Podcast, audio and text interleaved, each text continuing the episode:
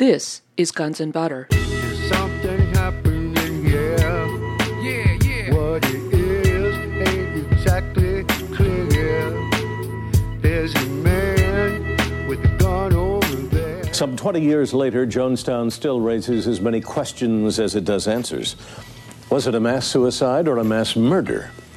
Was it a mind control experiment gone awry? Was the CIA somehow involved? I'm Bonnie Faulkner. Today's show Mind Control and Jonestown. Excerpts from Part 5 of Evidence of Revision Conspiratus Conspicuous. November 18th is the anniversary of the massacre at Jonestown, Guyana. Some of the voices you will hear in today's broadcast include Professor Alan Scheflin of Santa Clara University Law School, Colin Ross, MD, author of Mind Control, Linda Macdonald, victim of brainwashing experiments, Martin Lee, author of Acid Dreams, Sirhan Sirhan's mother, Dr. Philip Melanson, Dr. William Bryan, Sirhan Sirhan, Paul McKenna, PhD hypnotist, former Congressman Leo Ryan, the Reverend Jim Jones, Deborah Layton, Jonestown defector, Kit Nascimento, Minister of Communication, Guyana Government, 1978, Jackie Speier, then legal aide to Congressman Ryan, Tim Carter, Jonestown survivor, reporter Bob Jimenez, Captain John Moscatelli, U.S. Air Force, Joseph Holsinger, legislative aide to Congressman Leo Ryan from a May 23, 1980 press conference, and lastly, researcher John Judge. It is possible to instruct a highly hypnotizable person to perform many acts, including assassination. For the past 10 years, this eminent Californian lawyer has been investigating the links between hypnosis, the American security agencies, and murder. Can hypnosis be used to influence people to commit illegal or immoral acts? There's generally a folklore that it can't be so used. And I think the reason for the folklore, for one, is to discourage people from trying. And two, because it took a while for hypnosis to establish itself as a valid therapeutic technique. Now that we know that it is a valid therapeutic technique, we can also see that just as it can be used for good, it can be used for evil. For example, in 1954, the four years before the Manchurian Candidate novel had been uh, published, the Central Intelligence Agency had a team to build Manchurian candidates to commit assassinations. And one of the most frightening memos that I've read uh, is a, an experiment that they wanted to run to be able to program somebody to assassinate a foreign head of state or an American official. Surely this is just some conspiracy theory. What evidence is there to really support this? I'm interested in the historical fact, and the, the historical fact for me has come from Central Intelligence Agency documents. And the, the documents definitely establish that by 1954, the CIA, or at least the component that did the hypnosis research, was convinced that they could program people into committing assassinations. A more recent experimentation by the Central Intelligence Agency suggests that they have conducted a series of what they call terminal experiments. And these are experiments which will end in the death of the subjects. Uh, in one set of uh, letters from the CIA to a researcher, they asked the researcher if he would be willing to conduct terminal experiments. And the researcher said he'd do it for free. This eerie, foreboding structure, also known as Raven's Ravenscrag, became a house of psychological horrors all under the watchful eye of one of the world's leading physicians, Dr. Ewen Cameron. The story of Dr. Ewen Cameron is one of the most tragic, but one of the most clearly visible stories of what happened during the mind control experimentation days. Using unknowing Canadian citizens as test subjects, Cameron had developed a new procedure which caught the eye of the MK Ultra researchers, as well as the Canadian intelligence community. He was hired by the CIA and the Canadian government to further explore the treatment, which he called psychic driving. First, Cameron proposed that they would use intensive electroshock and LSD and other disorienting drugs to, in his terms, depattern individuals, basically to wipe the slate clean. Second, using tape recorded messages, try to program in new behaviors by repeating these messages hundreds of thousands of times while the victim was immobilized with other drugs. And uh, the final phase was to try to wipe the slate clean so that people could not, again, remember what had happened to them, but still have the new behavior. The psychic driving experiments literally reduced the person to a vegetable. One of the uh, group of people was a man called Robert Logie who lives in Vancouver. He was also a victim of these psychic driving experiments where tape loops were played countless hours per day, many months in a row. I heard uh, four words, and uh, it's very hard for me to say. Uh, four words I remember uh, where you killed your mother.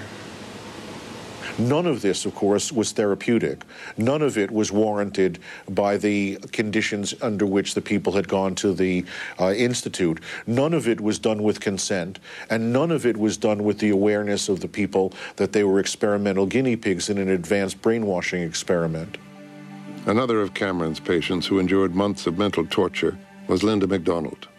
I think there were about 80 of us we discovered that these 80 people were just ordinary, everyday people. It could have been you, it could have been me, it was me, it could have been anybody who just walked through the doors of the Allen Memorial on the wrong day at the wrong time when Dr. Cameron needed another schizophrenic for his fun little stuff upstairs. Linda Macdonald started off as a pretty much normal person. She basically came into the hospital as a mother with many young children who was a little overwhelmed and depressed for just routine psychiatric treatment. And three weeks after I was there, I was shipped up to the sleep ward. And I came out of there vegetable five months later. By the time someone was in the sleep room, the ability of that individual to remember or describe what happened to them was very limited. So the descriptions that there are are from nurses and from other people who worked at the facility, and their descriptions are, uh, to quote one, like something out of Dante's Inferno. Within the walls of this living hell, patients would be subjected to electroshock therapy that went well beyond the professionally accepted guidelines of four to eight treatments. I received a, a, total of 109 electroconvulsive shock treatments. In less than five weeks, I had 86 straight comatose days where I was uh, completely out of it. The purpose for all of this was to wipe from my memory, to take a life, to wipe it completely clean. So I would not have a memory ever. When I came out uh, of the treatment and they had decided that I, my uh, memory was wiped sufficiently, I didn't know who I was. I was a baby. I, I, they had to toilet train me, and they had to teach me to walk and talk and feed myself. She has absolutely zero direct memory of her life before age 25. Now, it doesn't take long to figure out why the CIA or other intelligence agencies would be interested in such research. Well, if Cameron can get it to work for a psychiatric patient, well, then they can use the same thing to, to deprogram somebody and put them back together for a brainwashing scenario. It would not be until years later, after an emotional divorce from her husband and the painful loss of custody of her children, that Linda Macdonald would learn of the hidden purpose behind the treatment she had received this big headline saying Dr. Cameron, uh, CIA, brainwashing experiments, and I stopped breathing for a minute.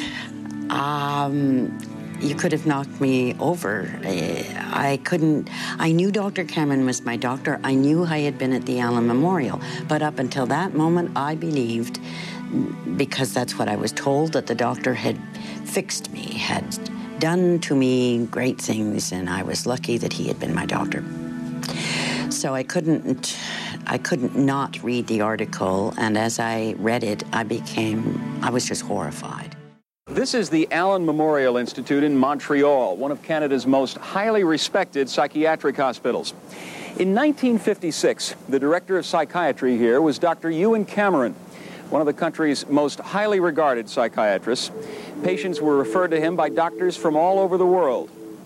Dr. Cameron was doing research of his own in the field of brainwashing. He was fascinated by the mind control he had heard described in countries behind the Iron Curtain.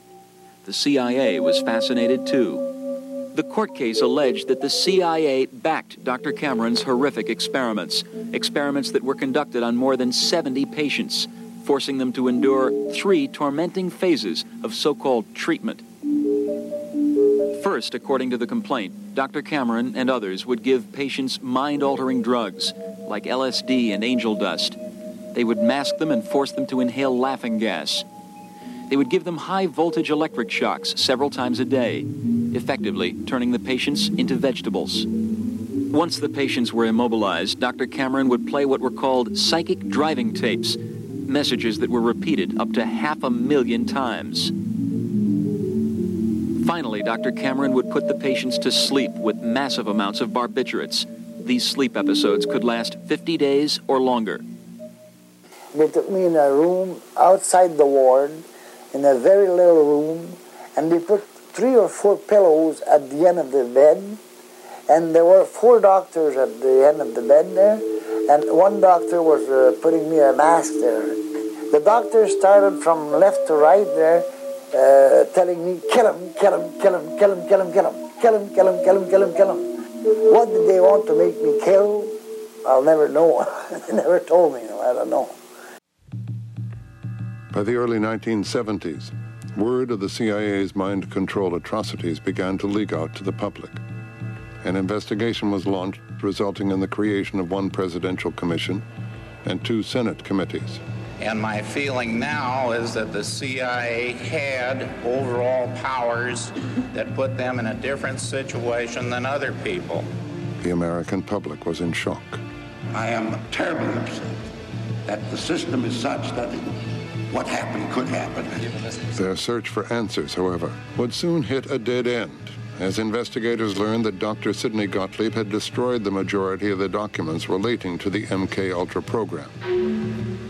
It was now impossible for the American public to discover the truth about what the CIA learned from its mind control research. Officially, the agency's position would be that 30 years of aggressive experimentation had yielded few, if any, productive results. Sirhan's own diary does repeatedly refer to mind control. You say that Sirhan was programmed, controlled, almost brainwashed to kill Robert Kennedy. It sounds like science fiction. As a matter of fact, it sounds like you watched the Manchurian Candidate movie one time too many. What people don't understand about the Manchurian Candidate theory and the movie is that that movie was based on Condon's conversations, as I understand it, with people who were actually involved in CIA mind control research. But if one concedes that a hypno-programmed assassin is a possibility, what evidence is there that Sirhan was in some sort of trance at the time of the murder? I think the best evidence for Sirhan's hypno-programming comes from, uh, first of all, his behavior before, during, and after the crime. This, this spacey demeanor and uh, his chills afterwards, his blocking when, sensation when being interrogated. Uh, there's the fact that he was the perfect hypnotic subject, and that was easily demonstrated by his doctors. And uh, then there is the bizarre fact that he genuinely could not recall the crime, how he got there, uh, how the shooting unfolded, so that the tracks of programming um, really seem to be there in Sirhan's behavior and memory loss. Witnesses in the pantry at the Ambassador Hotel would seem to support Dr. Melanson's conclusions. During the shooting itself, Sirhan summoned extraordinary strength as he fought Roosevelt Grier and Rafer Johnson, who were unable to pry the gun from his hand for almost 40 seconds. Feats of unusual strength are often associated with hypnotic trances. Yet despite the shooting and the struggle that followed, onlookers were taken aback by the contented look on the gunman's face. In The Manchurian Candidate, robot assassin Raymond Shaw commits murder without any memory of his deed. As a cinematic plot device, this is perfectly acceptable. But otherwise, it's a very bizarre notion. Yet here, in the person of Sirhan, we have this unlikely circumstance. A perpetrator caught gun in hand who apparently, genuinely, cannot remember anything about the murder.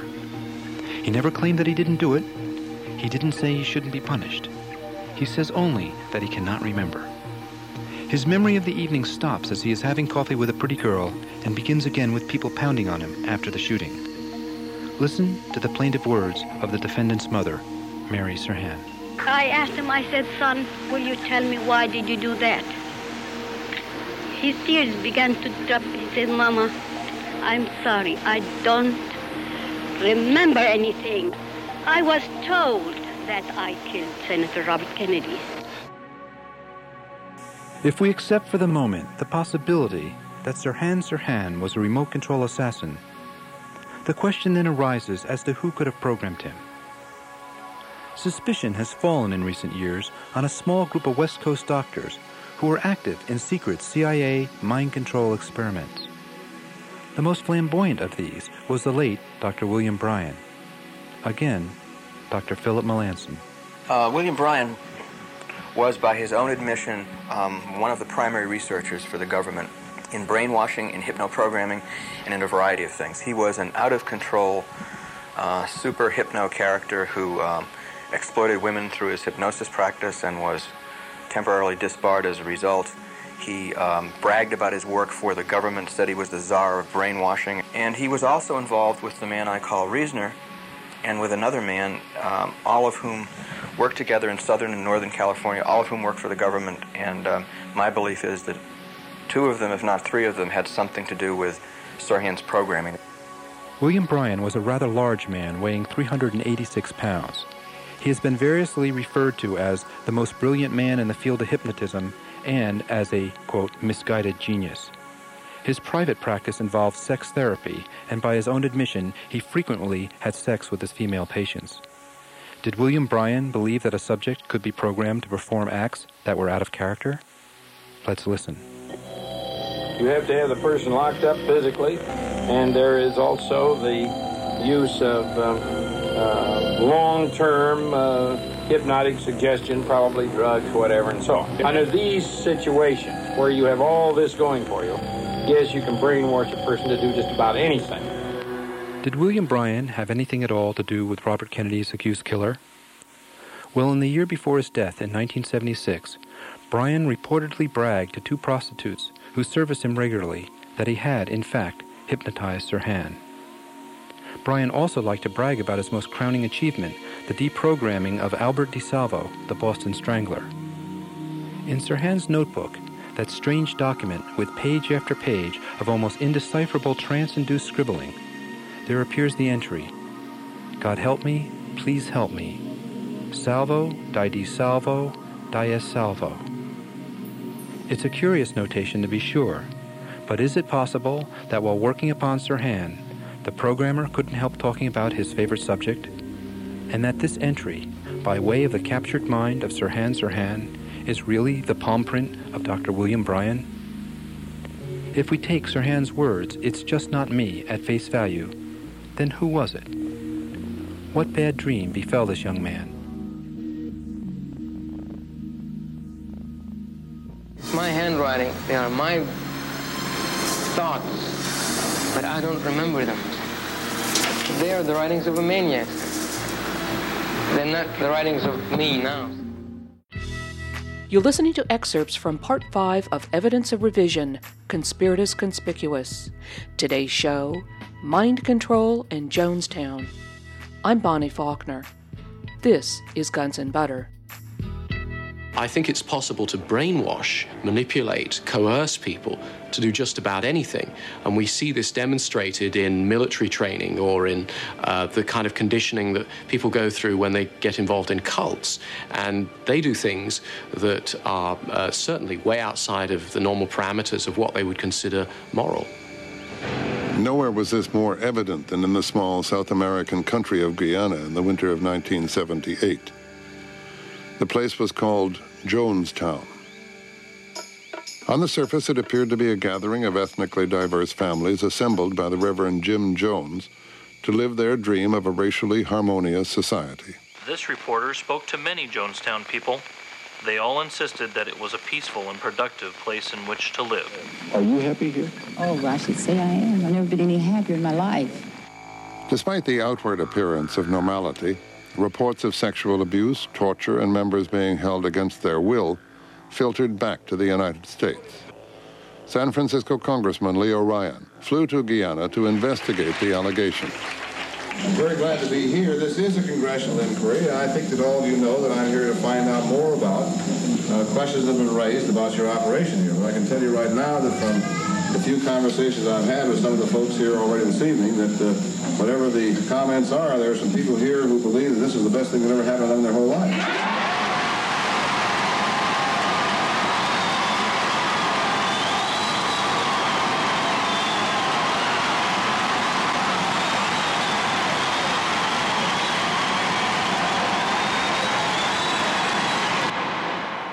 The events of the following day would shock the world.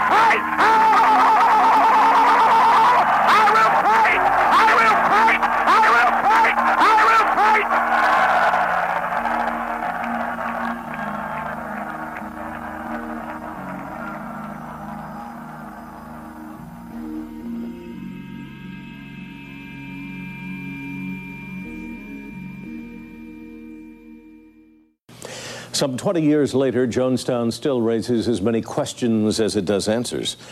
Was it a mass suicide or a mass murder? Was it a mind control experiment gone awry? Was the CIA somehow involved? While still a teenager, Jones established a pulpit on the street corners of Richmond, Indiana, where he sold monkeys door to door in order to fund his activities. There he came to know a juvenile police officer named Dan Mitrione, whose improbable path Jones would cross and recross in the years ahead.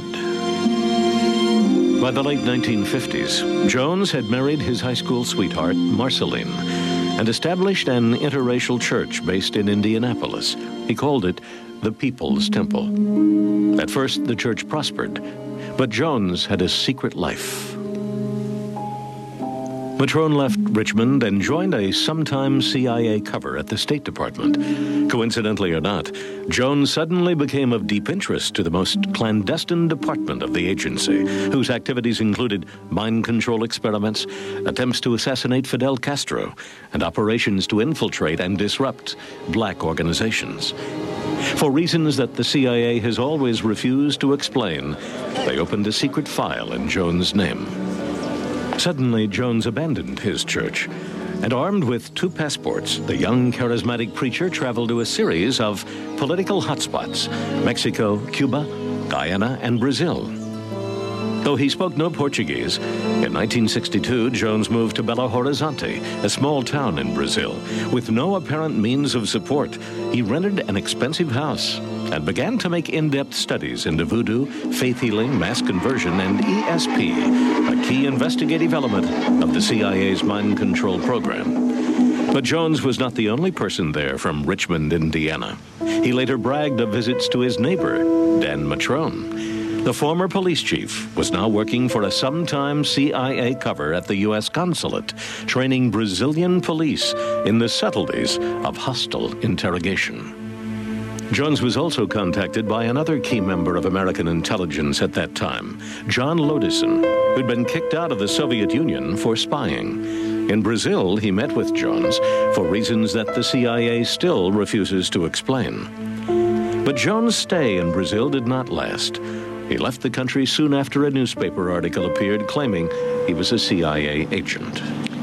Returning to the USA, Jones moved the People's Temple to Northern California, where its membership grew rapidly.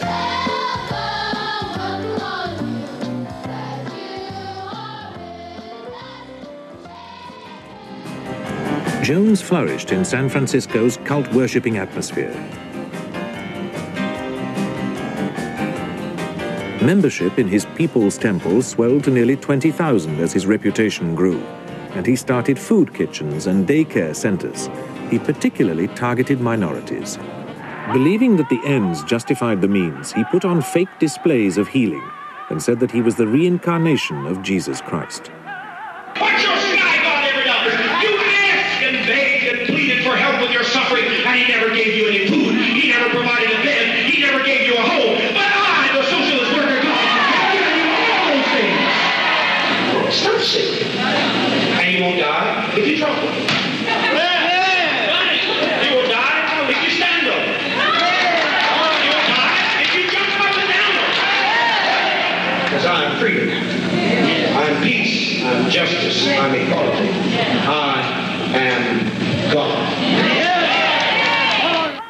Using classic brainwashing techniques, he bound his followers to him so that they willingly gave him whatever property and money they had.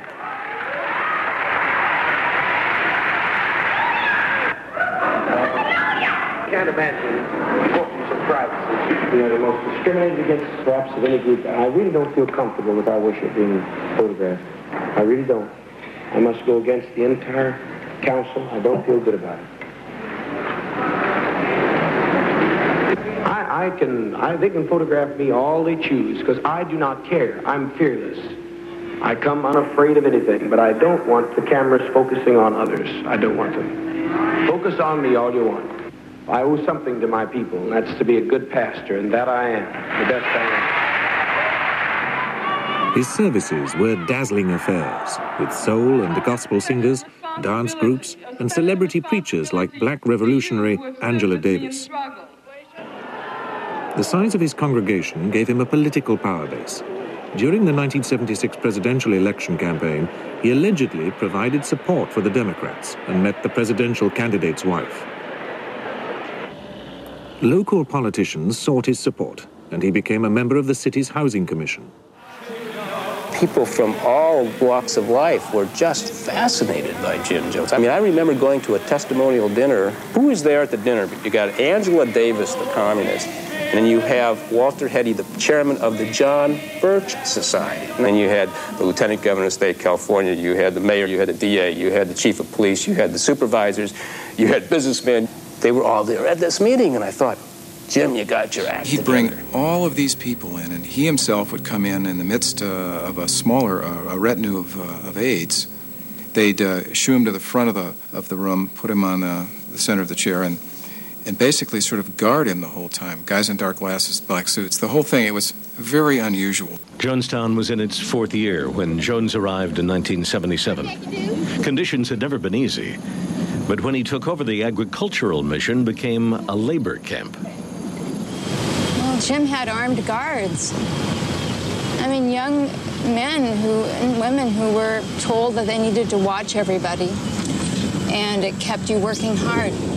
We headed out to the fields, and you vied to go really far out, actually, because you couldn't hear Jim over the loudspeakers. Jonestown was wired with loudspeakers, and Jim spoke 24 hours a day on it. When he wasn't speaking, the tapes that they'd made of him speaking played on and on and on. And Jim would make these announcements, and he'd say, I'm sending out some children and some, some of my aides and other people you won't know who they are to pretend they want to leave. And it's a test, it's a loyalty test. And if anyone comes to you, you're to report them. You didn't know who it would be, so you just never put the place down and how much you enjoyed it there, how much you loved the place, and how great he was, and and how father was so nice, and you had to call him father. You just never said anything bad about the place because if you did, you would be coming up there that night. They also told of full scale rehearsals for mass suicide in the jungle. I'll talk to psychiatrists, whatever, but I believe I was brainwashed. But we do understand that it, it's uh, extremely difficult for anyone to comprehend people being in a cult group, standing by, watching their daughter being beat 75 times as I did, watching children being beat, microphones held to their mouth while they're screaming so that the, everyone throughout the building that are not in a public meeting can hear them scream also.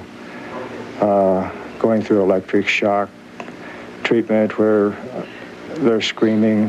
Uh, It's incredibly difficult for anyone to believe a story like this. There are SWAT teams consisting of 50 young men and women dressed in khaki.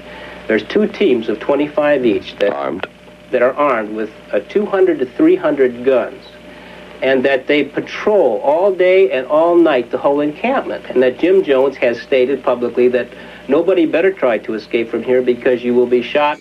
The methods that Jim Jones used in his cult, the People's Temple, are definitely classical mind control techniques. And according to a book by Michael Meiers, which is called Was Jonestown a CIA Medical Experiment? His documentation leads him to conclude that actually Jonestown was run by the CIA. Prior to being Jonestown in the deep jungles of British Guiana, that site was actually under control of what was called the Shalom Project. This was a CIA program for training black mercenaries for warfare in Angola. I'd gone through a false uh, mass suicide. I, I, went through one talk and I went through one where we actually took a drink and we were told we had an hour to live so that Jones could find out how people would react psychologically. Turning Jonestown's children against his own enemies was standard practice for Jim Jones, and it delighted him. I like to kill Grace Stoen and Tim Stoen. I'll go back and do it right now. I think that I should take a knife and cut Mr. Tupper all up real good and uh, put poison in him and invite all, all my relatives over there and have them eat him, and then I'll die.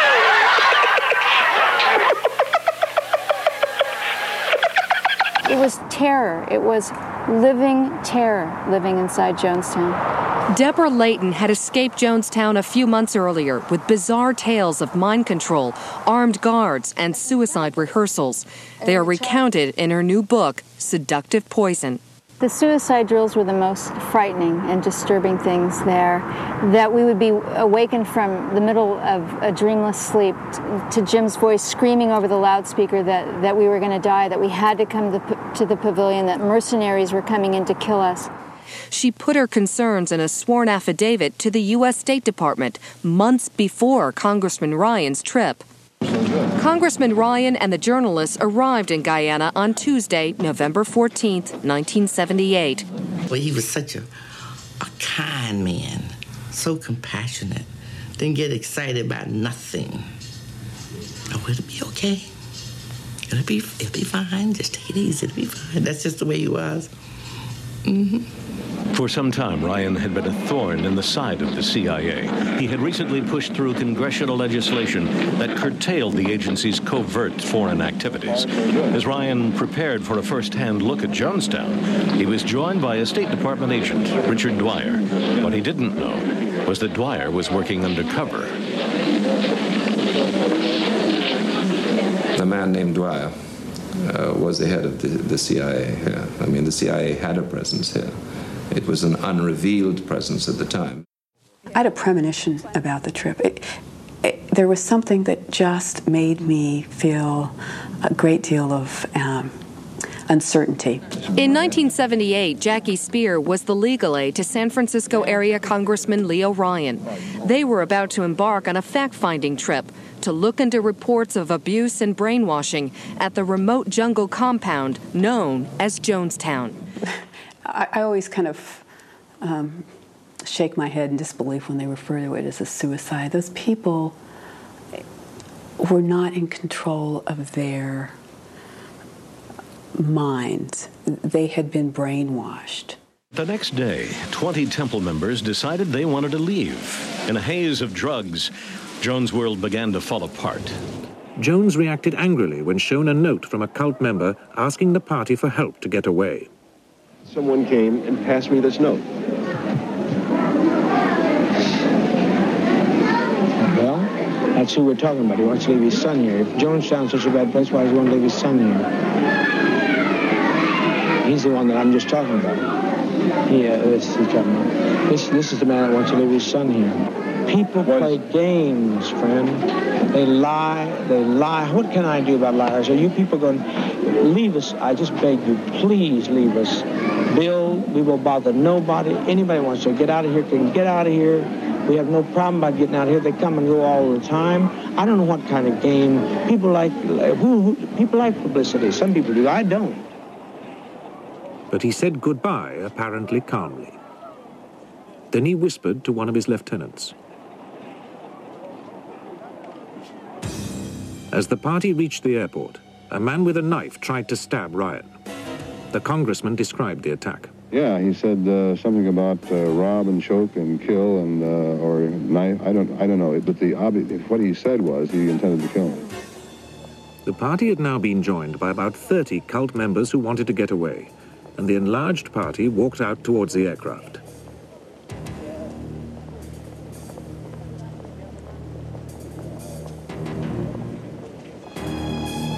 Congressman Ryan went over to shake the pilot's hand. As the party waited, a tractor and trailer appeared in the background. Hidden men opened fire. Congressman Ryan, two reporters, and an NBC cameraman were killed. Several other journalists and defectors were injured. One man who was not executed at the airstrip was Richard Dwyer, the undercover CIA man from the American Embassy, seen here peeling off from Ryan's party seconds before the tractor arrives. Where Dwyer was in the next few hours is key to one of the mysteries that still lies at the heart of the Jonestown tragedy. You're listening to excerpts from Part 5 of Evidence of Revision Conspiratus Conspicuous. Today's show Mind Control in Jonestown. I'm Bonnie Faulkner. This is Guns and Butter. Having dealt with Congressman Ryan, Jones now turned his insanity on the Temple's faithful. At this point in time, Jonestown had become surreal. Almost everything that was going on seemed surreal to me. I mean, by this time, I pretty much figured out this, this guy was mad. But he said, I've never, never seen or felt Jonestown so peaceful or quiet. And I remember getting a chill just course through my body because Jonestown had never been in more agony, had never been so less together. From his seat in the pavilion, Jones recorded the last desperate hour of the People's Temple. In front of him, more than 900 of his followers, who were surrounded by guards holding rifles and crossbows. For all but a few, there was no escape. Subsequent medical examinations revealed that many of the dead had been murdered, held down, and injected with cyanide. Jones himself was one of the last to die, a single gunshot to the head sometime around midnight. His killer has never been known. At 3:30 in the morning, when everyone was dead and several hours before anyone arrived, a radio message was sent from Jonestown using a secret CIA channel reporting what it described as a mass suicide.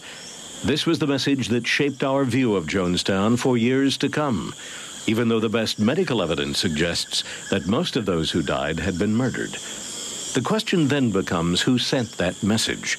The only functioning radio in the area belonged to the local American intelligence officer, Richard Dwyer. Though he always denied going back to Jonestown that night, the last tape tells a very different story. Take Dwyer on down to the, the East House. Get Dwyer out of here before something happens to him. Dwyer? I'm not talking about you, Dara. I said Dwyer. Though more than 900 Americans had died, Richard Dwyer and other U.S. Embassy officials would later receive medals and promotions. A multi million dollar lawsuit was subsequently filed by Congressman Ryan's daughter and the relatives of those who died. The suit described the deaths as a massacre and alleged that Jones was an agent or operative of the Central Intelligence Agency. It was dismissed on a technicality never tried. Here's more from Bob Jimenez in Guyana. Recovery teams have been removing the dead from Jonestown since Wednesday. Today, as the recovery operation neared what appeared to be the end, the miscalculation was realized. There were not 400 bodies as first thought, but nearly twice that number. Some were found alongside a temple where recovery teams were just starting to work. Air Force Captain John Moscatelli talked to reporters. The original count of persons found dead at the Jonestown site has been found to be seriously in error. It now appears there may be as many as 780 bodies total found at the site. They were found simply buried under other bodies. There were larger adults that were grouped together, and under their bodies were found the bodies of smaller uh, adults and children. But the medical team were not the only people in Jonestown that day. During the immediate aftermath, Jeff Briley was approached by a man in civilian clothes who asked him to guard a large box of documents. And he said, I'm from the U.S. Embassy. If anybody tries to take this box away from me, shoot them. And I said, uh, You got to be out of your mind. I'm not going to shoot anybody. And he told me that the box was full of sensitive documents and he needed to get those to the U.S. Embassy. I think he probably was CIA. The documents then disappeared into the CIA, and their contents remain secret to this day. Twenty years later, the CIA continues to deny any interest in the People's Temple. They claim that their own file on Jones is empty. But new evidence reveals startling connections between Jones and members of the U.S. intelligence community. It began with a visit to Guyana by Congressman Leo Ryan, some of his staff, and members of the press. He was later killed, along with four other Americans, including Don Harris and Robert Brown of NBC News.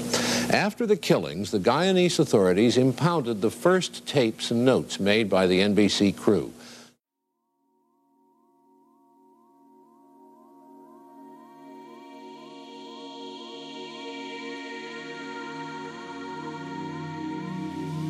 Had appeared on a uh, public television uh, several months ago with a group of uh, black professionals, mostly uh, psychologists and doctors. They invited me to appear today to provide information that they thought might be uh, that I might be able to help with this forum today with their research. Uh, I appeared in Washington in February before the International Relations Committee and uh, made some statements and some charges and documentation, which resulted in the Foreign Relations, Foreign Affairs Committee, or International Relations Committee, whichever they call it today. Uh, they voted to ask the House Select Committee on Intelligence to investigate my charges. And they are currently investigating those charges by the House Select Committee on Intelligence. Can you tell us what the charges are? Well, the charges basically amounted to uh, CIA contact with both the Burnham government there and with the People's Temple. Uh, that originally, it was my belief at the time I went to Washington that the purpose of our involvement there was to support the government of Burnham for commercial reasons, and uh, they used the People's Temple almost as enforcers to help support an unpopular government there to keep control of the government of Guyana. Uh, we knew that there had been an article in the San Mateo Times in December of 79 which indicated that the deputy chief of mission there, Richard Dwyer, uh, was in fact the CIA station chief. He was the one that went to Jonestown with Leo's party, and he claimed to be slightly wounded. But there was a tape made at the time of the murders and suicides there, with Jones yelling, "Get Dwyer out of here! Get Dwyer out of here!" And the indications are that it was Dwyer who went back into Jonestown after Leo was murdered and was there at the time. And there's great question is just who shot Jim Jones and why, whether Jones was shot to shut him up.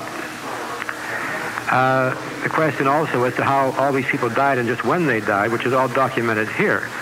But soon I came back from Washington because of my testimony. I started getting documentation from a Berkeley psychologist called the Penal Colony here, and from the Alliance for Preservation of Religious Liberty in Washington, which indicated other things. One of which was that George Philip Blakey, uh, was a top Jones aide. He was the man who arranged the purchase or the lease of the land in Guyana, provided the money and arranged the lease down there in 1974. He also is tracked now as being a CIA operative in uh, Angola in 1975 with UNITA. He's also he's also the same guy who was the top aide who arranged all this purchase and the finances. Is also the husband of Deborah Layton Blakey, who fled Jonestown and made those charges. He's a brother-in-law of Larry Layton, who was, who was acquitted yesterday.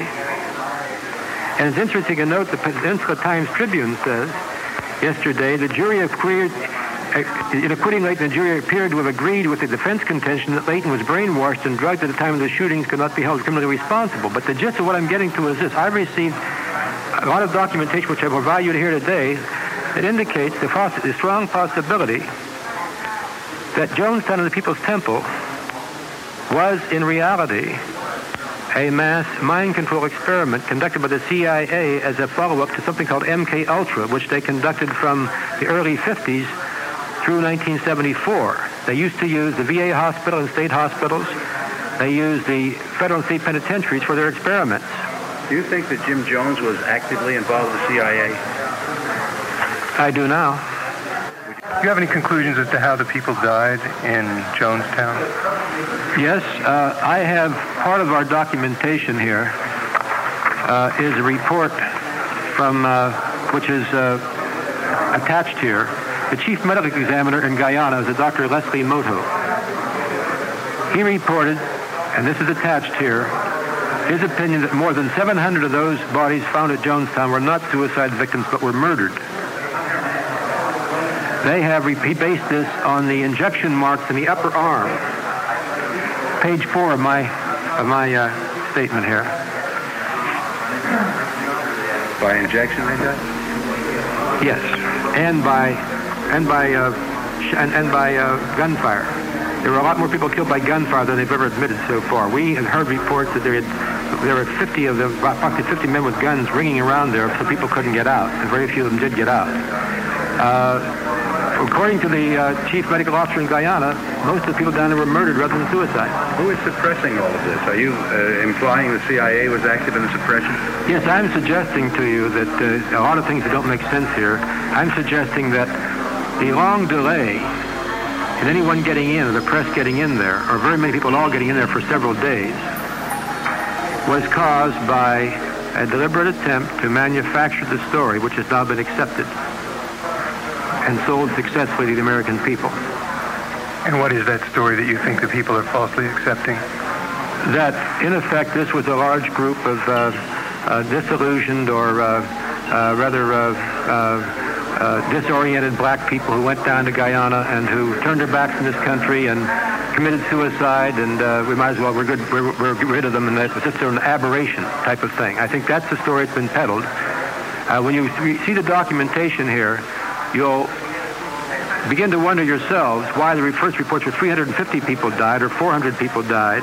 And for several days that was reported, and then they started finding more bodies. When the first reports were that 500 fled in the jungle, the people examined the bodies the first time and counted them, counted them by name, by types of people, men, women, and children, turned them over.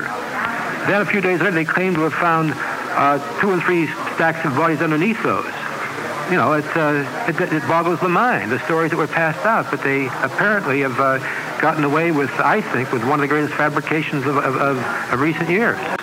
What significance do you attach to the fact that the leadership of the temple was largely white and the membership of the temple was largely black? I mentioned that, and in here, I think that that's part and parcel of the whole thing. I think that uh, this is what caused me very suspicious about this whole experiment, about this whole, about the possibilities here. The, the cadre was all white. And yet we think of Jonestown as a bunch of black people who were committed suicide without mentioning that white cadre. And that doesn't quite add up. I think that's I think there are racist overtones to the whole thing. What kind of racist overtones? What are you exactly alleging? I'm alleging that the media picture that was printed, that was painted rather, and then brought out in print and so on, was that uh, you don't have to worry about these people because they're crazy, they'll do anything, and they're not like us.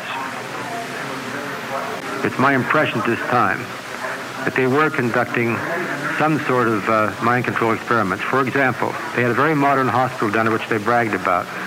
So modern that in that population they had medical checkups for, for everyone every day. So there's no need for that unless you're conducting experiments where you're having control groups and you're giving people, and they gave them their, they're giving their vitamins every day. And it's my guess that they were just using them as guinea pigs to see what they could do under isolated circumstances. They'd take them off into a jungle someplace far away from everybody. They get them there somehow, and then they're able to see how these various drugs work on different groups. Could you tell us about the details of the murders in Guyana, exactly how they were killed? Please? Well, Dr. Mootoo, the pathologist at the site in Jonestown, said that 70 to 80 percent of the bodies had a fresh needle mark in the back of the left shoulder blade at a point they could not have reached themselves, and that the body showed evidence of having been forced to take the shots. Um, and the official coroners verdict from Matthews Ridge by the Guyanese judge and jury that looked into the situation was that all the people had been murdered, that not one had been a suicide. Mootoo found evidence of gunshot wounds and strangulation in many of the other bodies. I studied about 150 pictures in which I could see gunshot wounds. There's no way that cyanide pathology explains the condition of those bodies all face down, and you could see drag marks. And the body count went up because the area was surrounded by 350 Guyanese troops, about 200 British Black Watch troops, which are the equivalent of their Green Beret on maneuvers at Matthews Ridge in those days, and American Green Berets that came in with the body cleanup teams that spent the period of the five days murdering people, rounding them up in the jungle. The original reports were all 408 dead and then 700 flee into the woods. And the military said first the Guyanese can't count, second that it was bodies on top of bodies, though how you start with 408 and end up with 915 and say that the 400 covered the, the 500 makes no sense. They said bodies in little piles. They even said at the end, after they'd been there for six days, that they forgot to go around to the back of the pavilion and there were 500 bodies back there. I mean, this was the final official explanation, but these people were being killed. Yes, smaller in this room. There's uh, An old junkie uh, from Detroit who was a survivor of Jonestown. The guy said he hid under the. Uh, Odell Rhodes? Maybe his name. What happened to him? Where is he now? I don't. I don't know where all the survivors are. Um, many of them survived because they cooperated with the plan and were meant to survive. That's, that's the case with the ba- basketball team and other and other people. Um, They were off somewhere. Well, they eventually got to Georgetown and eventually came back to the United States. Some of them were out on a ship. The ones that were on the boat with late, uh, with Blakey went to uh, Trinidad. Then they went to Panama and emptied a five million dollar bank account in Credit Suisse. And then they went to Grenada. They set up shop in Grenada, I believe, in the mental hospital there, with Dr. Bourne and his father, who worked in primate research with MK Ultra. And Bourne set up all the methadone programs in the United States for the Rockefellers. And uh, I think they were experimenting on the mental patients because that's the only building bombed in the, in the invasion of Grenada. And there's 180 people in the in the, the inmates in the psychiatric institution murdered, dumped into a mass grave, and then the U.S. was going to send 400 million to rebuild the hospital. I mean, you know, I mean, they, they were going to make it a better unit to experiment on people after they got the right government in. Early on, a cocaine smuggling operation, because I, I, I believe There were drugs and guns being smuggled in and out, and there were relations uh, of mercenaries. Some of these killers uh, that were taken in and out of Angola. The CIA backed UNITA forces by Blakey and ran mercenaries, and they did run guns and drugs, but the operation was primarily an extension of MK Ultra. People were taken off the streets uh, here in San Francisco out of the welfare rolls, from the elderly homes, from the from the psychiatric institutions, from the prisons. Children were given as wards of the court and turned over into their control. They put them in, in buses. They took them to Miami, and I talked to an air traffic controller when they landed in Guyana. All of the blacks were bound and gagged coming off of the plane. People five miles away didn't even know there were blacks at Jonestown. All they had ever seen of People's Temple were the white crew that was running it, going in and out of the cities. They were buying Guyanese babies from women wherever they could give a blanket or something for a baby and taking them back in there. And there was massive experimentation. There were enough drugs on site to drug the population of Georgetown, Guyana, over 120,000 for more than a year for a population of 1,200 people in this camp. And Dr. Schacht, who I believe survived, he's not in the first death list. He's added to the second. I think he's related to Hjalmar Schacht, the Mike Reich's Minister of Finance, who, who developed the, the, the, the phrase Arbeit macht frei, work makes you free at the, at the Auschwitz camp. And they came to, to Houston. That's where the Schacht family ended up. They were the big bankers for Hitler. And this guy is from Houston, and he was not a doctor. He was described as doing, uh, you know, suturing on wounds without anesthesia and all kind of sadistic things. And they had medical tags. You can see even in time magazine medical tags on the people. But an order came down from Zbigniew Brzezinski through Hague to Robert Pastor on site to strip bodies of all identification and tags. Then the bodies are left in the sun to rot so that no fingerprints no identification can be done from the tags and no autopsy can be done fluid or otherwise by the time they get back to the United States. So you can never find out what killed them or how many drugs drugs they had in the body. They had one footlocker there with 11,000 doses of Thorazine. And the drugs that are described are the exact drugs that were used for 30 years in MK Ultra in the different control scenarios.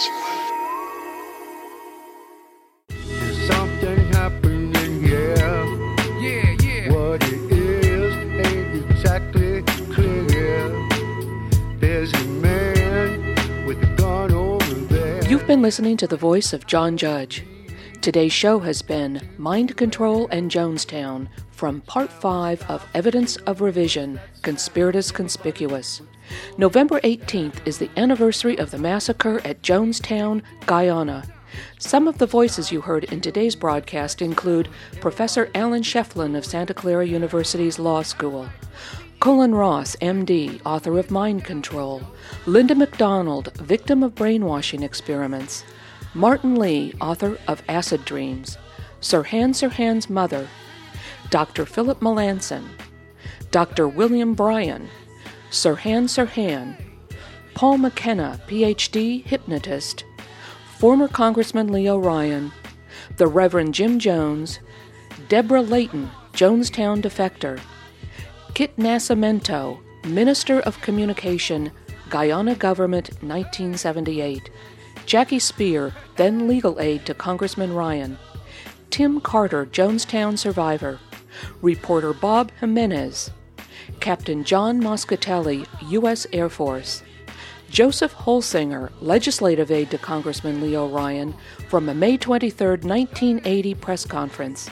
And lastly, researcher John Judge, whose article on Jonestown, The Black Hole of Guyana, the untold story of the Jonestown Massacre, can be found at www.ratical.org. That's R A T I C A L dot O R G. Research for today's show contributed by Todd Fletcher. Guns and Butter is produced and edited by Bonnie Faulkner and Yara Mako. To order copies of shows, email us at blfaulkner at yahoo.com. That's B L F A U L K N E R at yahoo.com. Or call 510 848 6767 extension 628. Our website, gunsandbutter.net, is under reconstruction.